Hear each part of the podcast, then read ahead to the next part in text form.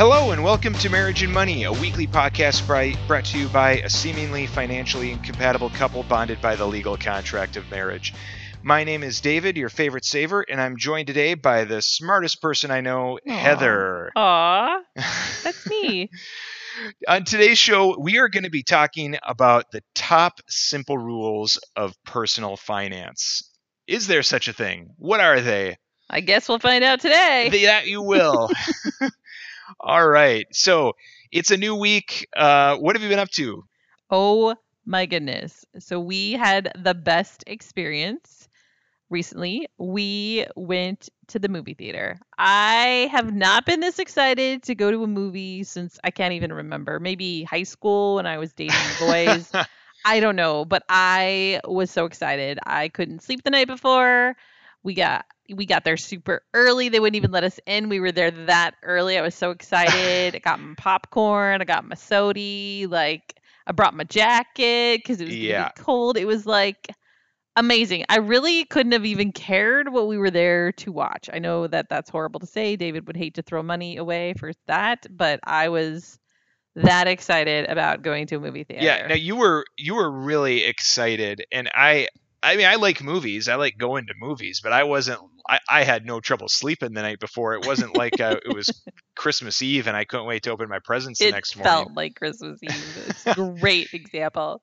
Uh, but I was excited about the movie. We went to see Tenet, which I thought was awesome. Um, I really enjoyed it. Yeah, I mean, we like I said, I could have cared less, but we saw an amazing movie. Um, so that was an awesome.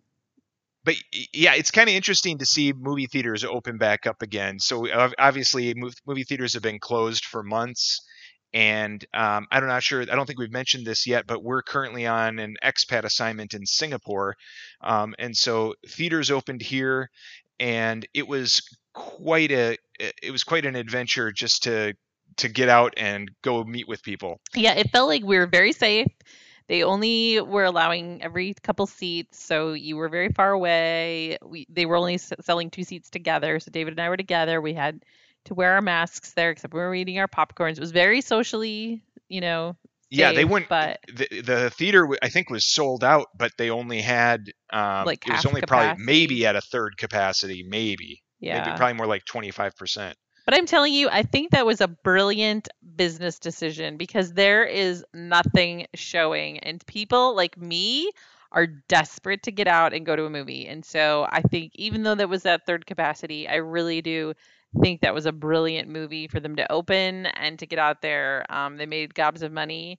Um, they basically had a monopoly because there was nothing else to go to. So someone like me would just go just because it's what's showing. So I think it was a really smart business decision that they made. Yeah, it it was a lot of fun to go, and uh, yeah, just something different other than sitting in the house watching TV. So But on that same note, I think uh, it also recently, you know, Disney released Mulan on their Disney Plus. You're hearing it here first, folks. Disney is no dummy. That's right. I know, shocking news, but they are smart. I mean, I know it's a little different to release movies, you know, for home viewing, but that's what people are doing and they're craving for new content and they get all the profits.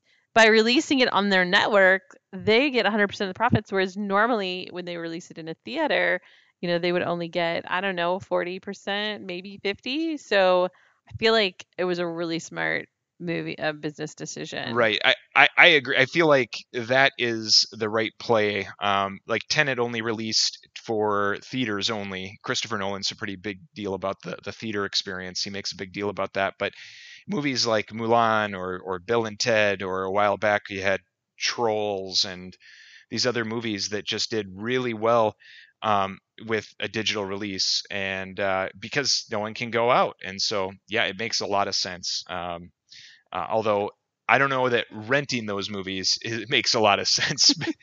Paying twenty five dollars or twenty dollars to rent a movie, a first run movie like that, I, I don't know. I, it seems a bit ridiculous to me. So, do you, David, do you think the movie theaters will come back? I mean, if you think about it, movies have been this way for since a long time, right? There hasn't been a ton of Oh, yeah. innovation in movies, right? I mean, they got the recliner sle- seats, and now you can get some alcohol at some theaters, and there's some new sound technology, but like. I mean, there really hasn't been a ton of innovation. Or, I mean, maybe I'm wrong here, but it feels like, you know, I mean, even 3D, you can view that at home now. So, I mean, is there really? I mean, it'll be interesting. Do you think that it'll it'll revive and I think so. I think innovate? theaters are coming back. I, I think it's going to come back if they can survive it because there is uh, there's something that you just can't replace about the theater experience uh, and going in and experiencing all of that the the the big screen the lights the the the atmosphere the the seats all of that you can't replicate that at home unless you unless you have a dedicated theater room and and certainly people have that but uh, it's a small minority so anyway Yeah. uh, So for for me, for the Prails, we're saying release more. Yep. Um, all right. So let's move on to our topic of the week. Uh, so you found an interesting story around uh, a, an article called 60 Simple Rules of Personal Finance. Um, so the first thing that, that kind of struck struck me is uh, i- how do you have 60 rules? Is it really the, this simple? If, if it's simple, it can't be 60 and if and it, it seems like an oxymoron right H- how many of these rules are truly truly simple would, would you walk me through a couple of these rules and Yeah. give give everybody a feel of of what these simple rules for smart personal finance are all about So let's just start start with, as you said, the oxymoron. I mean, I think what caught my eye on this article was that seems hilarious to me because how can 60 of anything be simple? I mean, I have hard enough time remembering three things, maybe five, but like, and 60 of anything. I mean, how is that simple? Um, now, I will say, when I kind of read the background of this article, he was giving a speech and he thought he'd give like one rule per minute. Um, and so that's how the 60 items came. And they are pretty simple individually, but when you compound them and put them all together, it's like, oh my goodness, like where do I start? What do I do? There's so much in there, right? Um, and I am all about simplicity. I, in my career, at work, my life, like I want things to be as simple and as dumbed down as possible. I do not have time for complexity.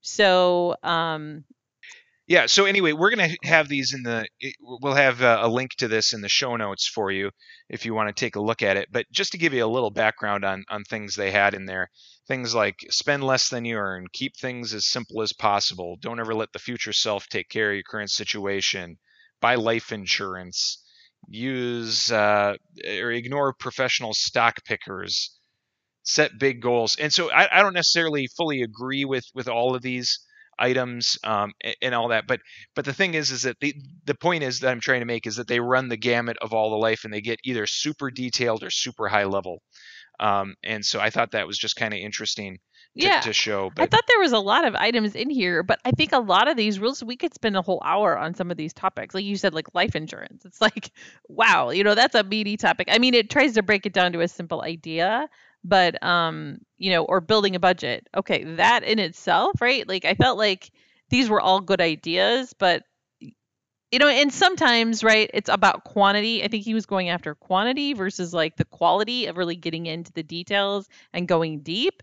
Um, so this is just kind of like skimming the top over here's some, you know, top ideas or thoughts, right? Um, but I think I think what worries me about this is, you know, I think a lot of people feel overwhelmed about personal finances. They're just like, "Oh my gosh, it's so hard balancing a checkbook." Not that anybody does that today except me, but um and I think when you put out something like, "Here's 60 rules to follow," it just you know, if you're one of those people that feel overwhelmed and stressed by finance personal finances, I feel like this article wouldn't be very like calming or like, "Oh, this will help me," right? And so I think you know it's Yeah. good like we should talk through a lot of it but um I, I can understand how that would make you feel even more overwhelmed Well, right? and I think what people are looking for, and the reason an article like this exists, is it's a little bit clickbaity because people are looking for what is what does that fix? So I'm in financial trouble.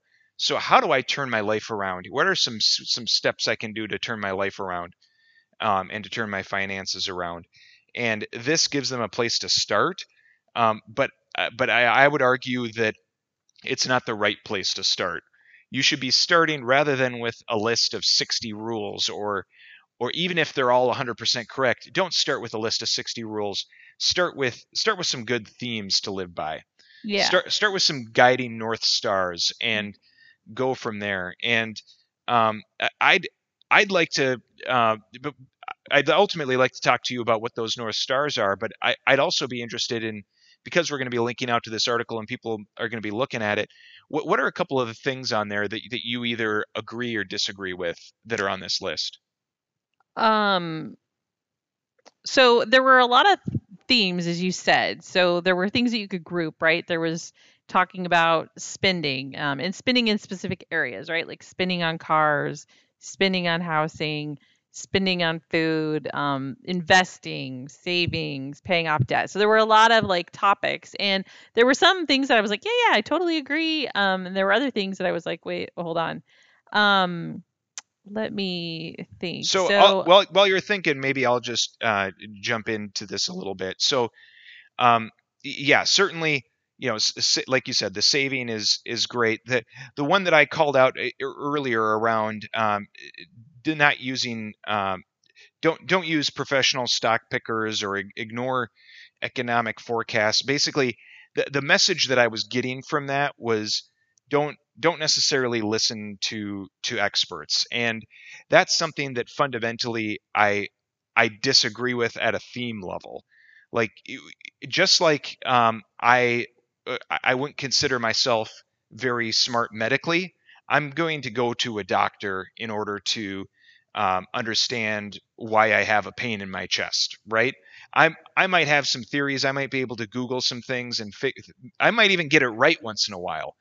But but I need to go to a professional to really understand that. And um, and likewise, if I'm serious about doing investing, I think I need to consult with uh, with an investor, with with a professional investor, in order to understand um, what I should be doing. Someone that has my best interests in mind. Yeah, I thought that was interesting too because when you saw that, like, ignore professionals, it was like, huh, that seems counterintuitive. So I am 100% in agreement with you because um, if it's something you're serious about and you're not an expert, you should go out, like you said. But I think you need to be really smart, right, about how you go out because just like doctors or just like a mechanic, right, you don't want to go to just anybody. And so I think when it comes to buying insurance or investing, right, you want to do your homework, you want to get referrals, you want to do the hard stuff in my opinion to uh, to use those professionals. So it's not bad to use them. It's just do your homework to find people and find people that are going to be teachers you know that can teach you and walk alongside and help explain to you these issues that are complicated to you and that you you're going to use their expertise for right and you're not going to find that teacher likely right away um, right i know when we when we were looking for a financial advisor um, i think we spent I don't know. We, we, we found one initially that did not work out. We stayed with him too long, didn't know what we were doing, and then then we did I don't know four or five additional interviews when we were looking to move and um, found someone that that now we're incredibly happy with, but but again it was very much that teacher mentality and every time we sit down with him he's trying to explain to us something new a new concept and um, i really value that that he's he's bringing us along on that ride. Um, yeah. I, uh, so one, oh, go ahead. Go ahead. Yeah, I was just going to talk about other themes that I saw on the list that that I agreed with. There were several comments around saving over the long term. Think about retirement. Um, live frugally so that you can save. Uh, say eh, spend. Oh, you like you liked that, huh? What, what you, you, make. What was that? You liked that, huh? Yeah. it turns out, it turns out that those were the things that kind of resonated with your saver husband over here. Gravitated to that, huh? Yeah, and, and and eh, setting goals. There there was talk about dreaming big. Dream big as a couple. Um, operate there was operating against a plan executing against a plan things like identifying a grocery list or meal planning or frequent reviews of your finances it kept coming back to planning and these are all things that i agree with like yes you need to have a plan yes you need to set goals that you're working towards as a couple um, and so these are all good things. There's a lot of good in there. So I love, love, loved the comment on setting big goals. That is like my jam. Like I am a true believer in, you know, setting goals and that should be helping what's driving you. So I do think that has definitely been a driver for me and for us and i think that's a huge key in this financial picture is setting those goals and putting a plan in place on how to execute And them. what do those big goals look like? Well, I think it looks different for uh, everybody, right? It could be getting out of debt. It could be buying a home. It could be uh, retiring at a certain age. It could be paying for your kids' college. It could be doing that vacation you wanted. I, I mean, I think it those can change and those can evolve, but for every person, it, it's gonna look it's gonna look different. But go big. Like, what what do you want to do? Where do you want to be financially? And work towards it. Put a plan together. Right. And I feel like this is a topic that we need to cover maybe in a in a future episode around how do you how do you set those goals? How For do you work towards those goals? How do you plan for them? I think those would be great topics for us to get into um, further on. I uh, back on the other thing you were talking about, like the meal planning you mentioned. Yep. So I found that interesting because um, one of them was you know do meal planning, and I and I thought that was a little interesting because it, that to me was more about a life than money, but I think it does work, right? Again, what David mentioned, it goes back to planning. If you have a plan in place and you're working towards that, it helps control things, right? So that was a little unique for me on connecting meal planning with saving money because honestly for me i feel like sometimes that's the opposite's true for me. When i plan like fancy meals or i make big plans i feel like i end up spending some more money at the grocery store than when we just have basics on hand. So that was a little interesting. But i think the point that was being driven home was it's all about planning. And when you have a plan you're going to spend less. If you don't have a plan you're like oh man i didn't have a plan. Let's drive through the drive through or let's get takeout. And all of a sudden you're spending a lot more on food than if you would have had a plan in place and could have been more, you know, cost conscious on it. So I think that was the point of it. but- Exactly. That's exactly right. Also, would like to point that um, there was also one on where you buy groceries, and a couple years ago, after our review of our annual fin- finances, we had spent a lot more on groceries that year than historically, and it kind of came out that I had started going to a little bit of a nicer grocery store that I just it really made me happy, and I enjoyed a lot there. nicer grocery store. And They, so the kind of grocery store that bags your groceries for Oh you at the goodness, checkout and anyway, David challenged me to stop the shopping there for the year. And um, at the end of the following year, I think we saved close to 30% on our groceries year over year. So that may sound drastic, but little things like that, tweaking that by looking for the the cost, you know, cost the lowest cost option really can have a big impact uh, on your on your budget and where your money's being spent. Now, one concept I'd like to get your opinion on, David, which goes to the next point, is I do, I'm not a fan of making multiple stops. One of the ideas in there was, oh, you should go to a low cost place and before you hit your normal place. Not a big fan of that because I really value my time. And in here, he did talk about how you should calculate your true hourly rate and see like how much you make per hour and understand that value as you think about where you're spending your time. So I know David's a big fan of this uh, because I do think my time is worth a lot. Now, I don't usually look at my true hourly rate, what they recommend. So I used to be in public accounting and I had a bill rate and it was pretty high. I mean, that's not what obviously what I got paid or even the firm, but um, that's always what I go back to. And David always gets really grumpy at me. But I do yeah. think that uh, it, your time is worth something. And whether it's you calculate that hourly rate or whatever, there is always this balance of do I want to waste time on this or how much is it saving me to stop at three grocery stores versus just going to the. So, Yeah. what are your thoughts? Well, I, I think I think the whole premise of c- comparing against your hourly working rate is I don't think it's valid. Um, sure, you could you could make that hourly rate if you were working, um, and and this doesn't apply to salary people. So if you're salaried, you're you're not going to be making any money if you're if you're not going to the grocery store. so how, how much is your how much is that hour worth if you're sitting at home doing nothing? Well, it, it it's not worth any money. So so then the question is, okay, if it's not actually worth worth dollars, now if you're working by the hour and you could be actually spending that time working, sure, then it's actually worth money. But what it's actually what it's really worth is the the pleasure you get out of sitting at home or doing whatever it is that you're doing when you're not um, at the grocery store. I, I think that's that's what the true value is.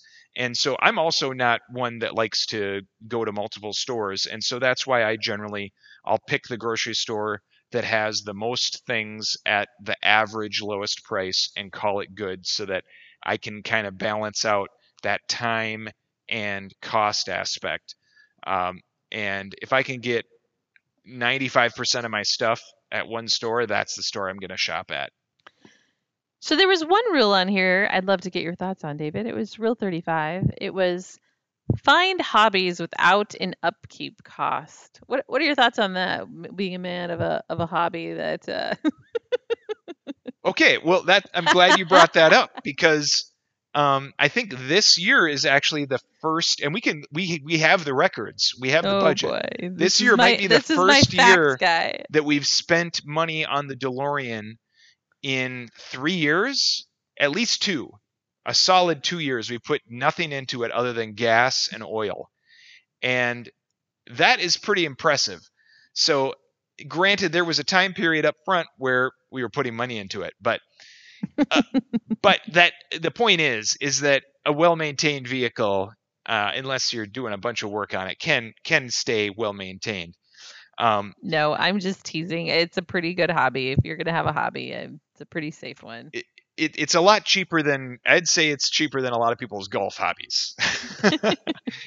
uh, but yeah, I, I don't know. Having not not spending money on hobbies or uh, yeah, finding areas to areas to cut. I would say if we were to call out uh, hobbies, you enjoy. It's not quite. I don't know. I know. I know Oh, a lot of people don't the call it a tables. hobby. turning the eating out- tables, huh? What was that? You're turning the tables on me, huh? Well, if that's the game we're playing here, if that's the game we're playing. You're a big fan of eating out, and you like to eat out at fancy dinners, and Eating is a necessity. uh, eating's a necessity. Eating at five star restaurants, Is a on the other hand. Oh. So he had a couple rules in here that I wasn't really familiar with. He he used one. He recommended the 10 second rule. So whenever you're tempted to splurge on something, um, even if it's cheap, just hold it in your hand for 10 seconds and ask yourself, do you really need this or not? Um, I thought that was an interesting concept. Uh, I never really thought about it. I, I'm familiar with the five second rule, right? If you drop something on the floor, if you eat it or not. But I'm not sure if this would work for me. I think um, I think I need more than 10 seconds to not uh, want to still move forward with a splurge. I don't know what. It, yeah, eh, so for me, I can't. I saw the rule. I can't relate to it at all. Well, that's true. You don't really splurge. Well, no, no. So I see something, I want it, and my default is I want it bad, but let's wait and see. Let's let it sit for a while. Let's, and so You let it simmer. I definitely let it simmer. I let it fester. I let it just kind of sit there, and, and I think about anything, anything. It could be, it could be a ten dollar purchase, it could be a five dollar purchase, and I'm not gonna just pick it off the shelf and go buy it. I am gonna see it once. I'll come maybe the next time I'm back in the store, I'll think about it, or the next time I see it on Amazon, I'll think about it again and be like, okay, and then, and even then, I won't just buy it. Then I'll have a conversation with you about it and say, what are your thoughts on this? Should I actually do this? And you've seen that. You've seen me do that with, with I, mean, even just talk like I haven't even bought it yet. So uh, a battery pack. So I wanted a battery pack for for a, an electronic piece that, we- that we have here, a controller that we had here for for a console. I've wanted a, this battery pack, no joke, since since we got the Xbox, probably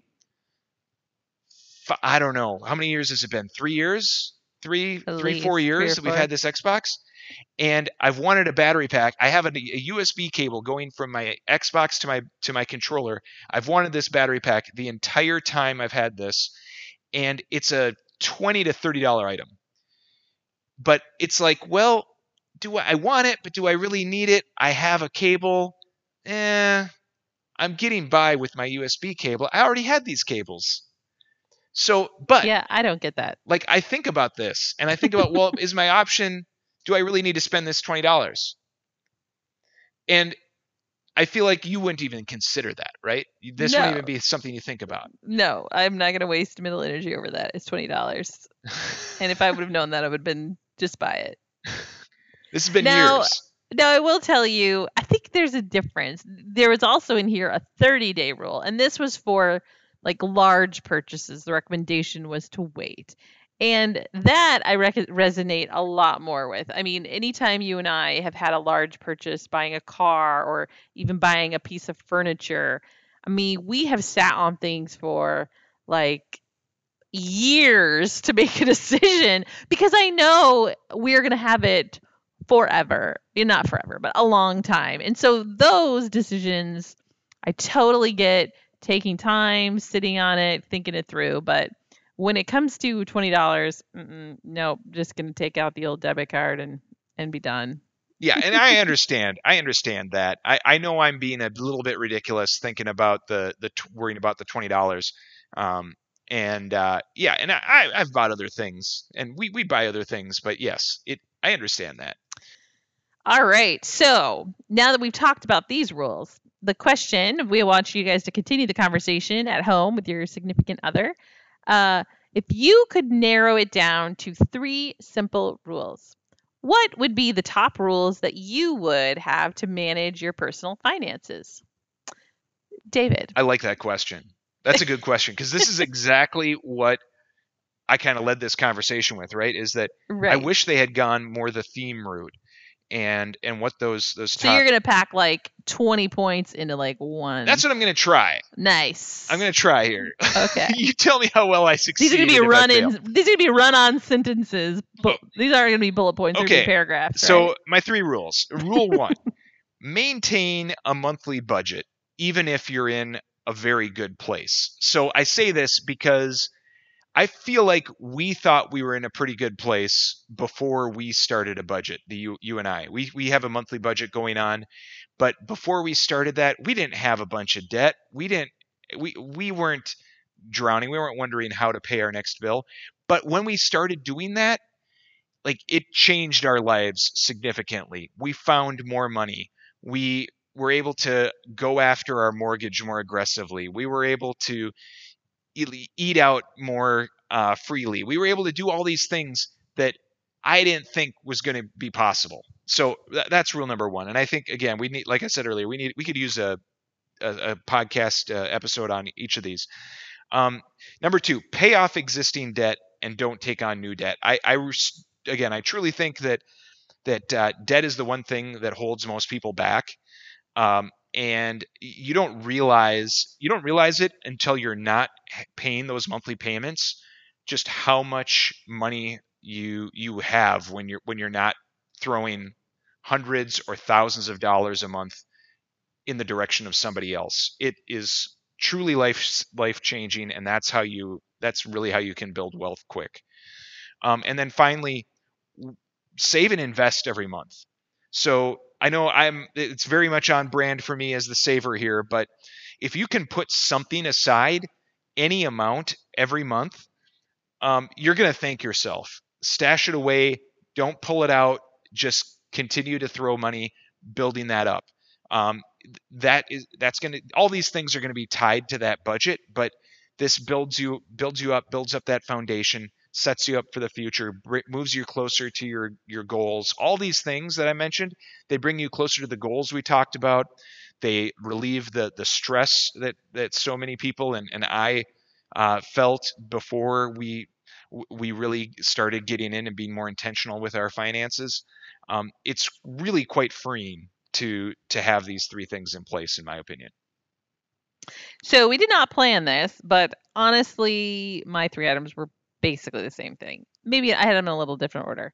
Uh, so we I really must don't be have a lot married, to add. huh? We- yeah, we, we must, must be married. Talk we must about be a lot of this stuff outside of this. So forum. I basically had the same thing. One, get out of debt, and never go back. Two, have an emergency savings fund and savings for retirement. And three, uh, building on your budget idea, I said set goals and build your budget and personal finances around these goals. So I think I think yes, the budget is the tool, but I think you need to set those goals and have those visions so that you can then use that tool to execute on those. And then and then I did have a little asterisk um I wouldn't call it a fourth rule because we were stuck to 3, but an overarching theme I said um, was if you are married, you need to do this as a team. No one gets a pass. Uh, no, it is not one person. It is a joint family discussion. And so you need to communicate, communicate, and communicate to follow these rules.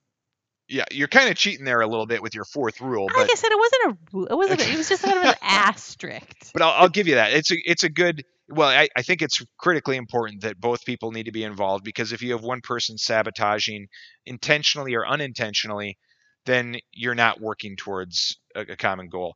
The other thing I wanted to come back to on what you said um, specifically about the budget is that um, is that a budget is budget only works if you have that vision that you're working towards. Like you need a purpose. So if you don't have a purpose for doing a budget for saving money, for paying off debt, for doing any of this, like there's no point in doing it. You need to have you need to have that picture and with with your spouse, with your your significant other about where you're going as a team. And that is so empowering to say this is the journey that we're on together. We're doing this together.